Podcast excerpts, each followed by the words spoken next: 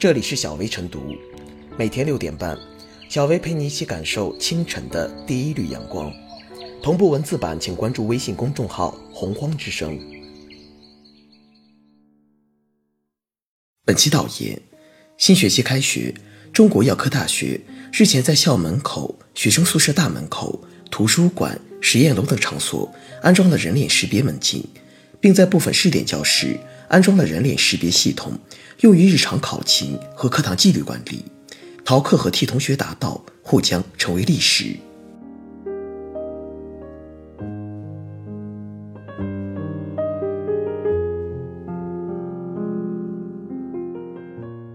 人脸识别系统不宜进课堂。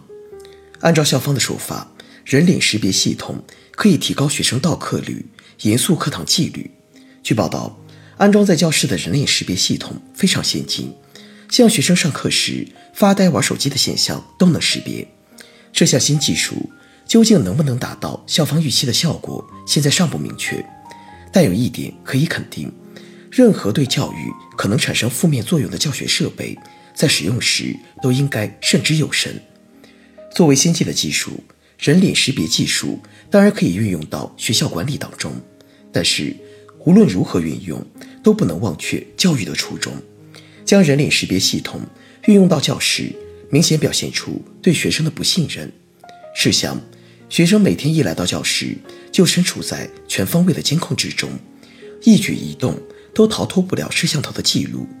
多低一会儿头，多打一个哈欠，可能都会被记录在案。对于学生来说，为了在摄像头下表现良好，他们不得不以一种讨好的心态迎合老师，迎合监控，这势必会引发。学生对课堂的反感，严重影响学习的积极性，最终损害学生健康人格的培养。也有人说，安装人脸识别系统对于教师来说方便管理学生。诚然，人脸识别技术对教学有一定的辅助作用。学生在上课时所展现出的微表情和课堂行为，对于教师调整教学内容、改变教学方法具有一定的参考价值。但是，如果采集的信息是学生表演出来的，比如本来教师讲的索然无味，但学生要装作认真听的样子，这样的信息也没有什么价值了。从报道内容来看，校方是有法律意识的。在安装人脸识别系统之前，校方专门咨询了公安部门和法务部门。由于教室属于公开场所，因此不存在侵犯隐私的说法。但是合法未必合理。教育有自身的特点，蔡元培曾经说过：“教育不是把被教育的人造成一种特别器具，教育是要个性与群性平均发达的。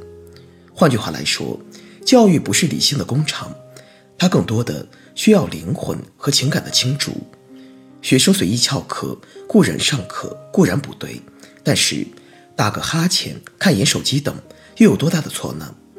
不设身处地的分析背后原因，不沉下身子思考问题症结，盲目依赖人脸识别技术，只会与正确的教育道路背道而驰。对于校方来说，与其将力气花费到人脸识别系统上，还不如检讨和反思对学生进行教育和管理的缺位。如果普遍存在学生逃课、替课、上课开小差等现象，校方和老师也难辞其咎。如果只知道刷脸施压，而不去检讨和反思，不去提高教学质量，即便装了再多的摄像头，即便把学生全部逼到教室里，对扭转学风也于事无补。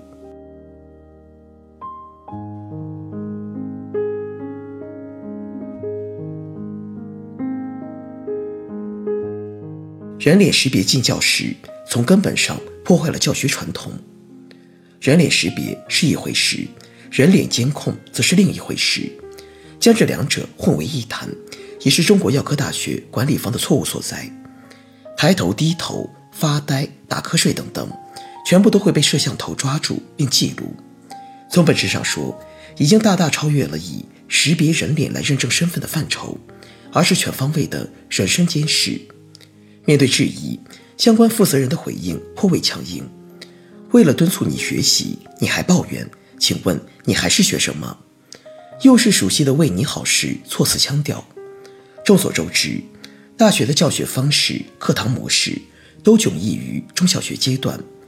高校的学业评价采取的是学分制，课程达标拿到学分就好，这和中小学生分数排位的零和博弈完全是两个概念。在此前提下，一般高校教育都要相对宽容，更多强调结果导向，而对过程的细枝末节甚少在意。当然，大学课堂也是有纪律考核的，但多是程序式要求，比如说必须出勤等等。诸如中小学那种敦促学生专心听讲之类的要求，本不属于大学课堂纪律的侧重点。以人脸识别来防范大学生逃课、替课，有情可原；但以人脸监控来实时收集学生表情、动作等私人信息，却让人难以接受。表面看来，这是为了倒逼学生们认真听课，然而就其实际效果来说，此举可谓适得其反。首先，这一做法将大学生们当作孩子来看护，低幼化的角色歧视势必激起极大反弹。再者，那种全时全方位被暴露在摄像头之下的教室，本身就是令人反感和不安的。校方负责人强调，由于教室属于公开场所，因此不存在侵犯隐私一说。事实上，这一说法未必准确。只有对于教室里的人来说，教室才是公共场所，对于外人来说，教室就是一个封闭的私属空间。当第三方通过摄像头、和之监视器窥视教室里发生的一切，无论如何都是一种冒犯。谁也不愿意被人在暗处盯着看。一个被监控的环境下，学生们能否安心学习？答案不言自明。对于大学管理者而言，还是应该尊重学生们自主选择学习方式、学习节奏的权利，对其自觉自律的意识和能力保持起码的信任。教室内过于发达的人脸识别系统，从根本上破坏了大学的教学文化和人文传统，必然会招致学生们的抗拒、排斥。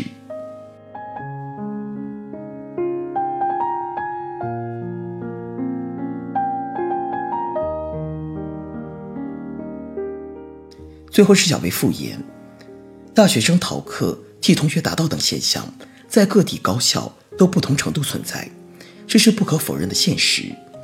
加强课堂教学管理，严抓教学纪律，也的确是高校的责任。